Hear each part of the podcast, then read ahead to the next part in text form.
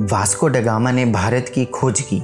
This is one of the most illogical statements in history क्या सचमुच भारत खोया हुआ था, जिसके बारे में दुनिया कुछ नहीं जानती थी? क्या वास्को डगामा के पहले भारत में कभी कोई विदेशी नहीं आया था? हज़ारों वर्ग किलोमीटर के भूभाग का भारत कोई ऐसी चीज़ है जिसे खोज लिया जाए? क्या आपको इतिहास की ये स्टेटमेंट इलॉजिकल और हास्यास्पद नहीं लगती? यह ठीक ऐसा ही है कि आप अपने पड़ोसी के घर को खोज लें और दुनिया में कुछ बेवकूफ़ लोग इसे इतिहास बनाकर प्रचारित कर दें। तो चलिए, आज कुछ रियल फैक्ट्स पर बात कर लेते हैं। पढ़ाया असल में यह जाना चाहिए कि वास्को डगामा ने यूरोप को पहली बार भारत तक पहुँचने का समुद्री मार्ग बताया। दरअसल, पहले यूरोपीय देशों के लिए भारत पहेली जैसा था। यूरोप अरब के देशों से मसाले, मिर्च आदि खरीदता था, लेकिन अरब के देश के कारोबारी उसे यह नहीं बताते थे कि यह मसाले वह पैदा किस जगह करते हैं। यूरोपीय इस बात को समझ चुके थे कि अरब कारोबारी उनसे ज़रूर कुछ छुपा रहे हैं। बट प्रॉब्लम ये थी कि ये कारोबारी अरब के उस पार पूर्वी देशों से ज़्यादा परिचित नहीं थे। क्योंकि जहाँ तक सवाल भारत की जियोग्राफिकल कंडीशंस का था तो इसके एक और हिमालय की ऐसी श्रृंखलाएँ हैं, जिसे पार करना उस दौर में लगभग असंभव था। वहीं दूसरी ओर तीनों तरफ़ से भारत को समुद्र ने घेर रखा है। ऐसे में यूरोप वासियों के लिए भारत पहुँचने के तीन रास्ते थे। फ़र्स्ट रशिया पार करके चीन होते हुए बर्मा में पहुंचकर भारत में आना, जो कि अनुमान से कहीं ज़्यादा लंबा और रिस्की भी था।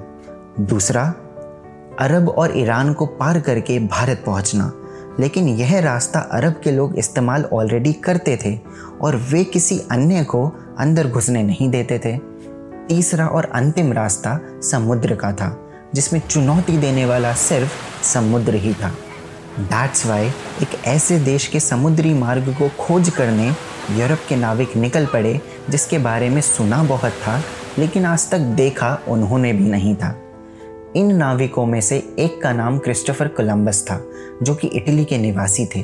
भारत का समुद्री मार्ग खोजने निकले कोलंबस अटलांटिक महासागर में भ्रमित हो गए और अमेरिका की तरफ़ पहुँच गए। कोलंबस को लगा कि अमेरिका ही भारत है।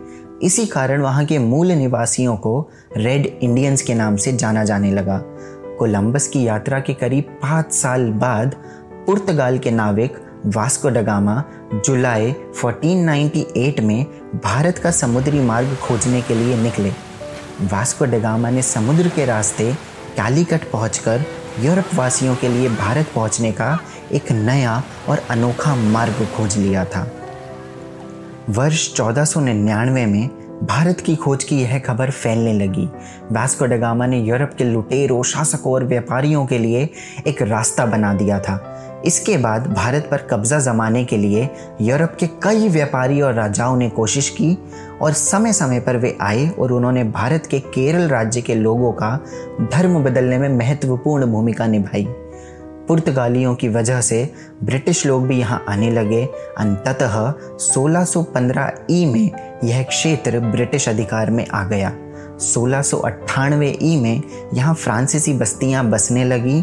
फ्रांस और ब्रिटेन के बीच के युद्ध के काल में इस क्षेत्र की सत्ता बदलती रही और हमारे ही देश भारत में ये लुटेरे आराम से राजा बनकर रहने लगे। माई डियर सनातनी बंधुस, आपने सुना भारत जो विश्व का हृदय था, उसे असल में खोजा नहीं गया था, बल्कि उसे लूटने के लिए स्वार्थी कारणों से कुछ लुटेरों ने ढूंढ लिया था। इसीलिए आज से गलत इतिहास को सुधारिए और अपने महान इतिहास को सही तथ्यों के साथ जानने की कोशिश कीजिए। Thank you for listening the Chaitanya podcast please hit the like button and share this it really motivates us to make inspirational stuff for you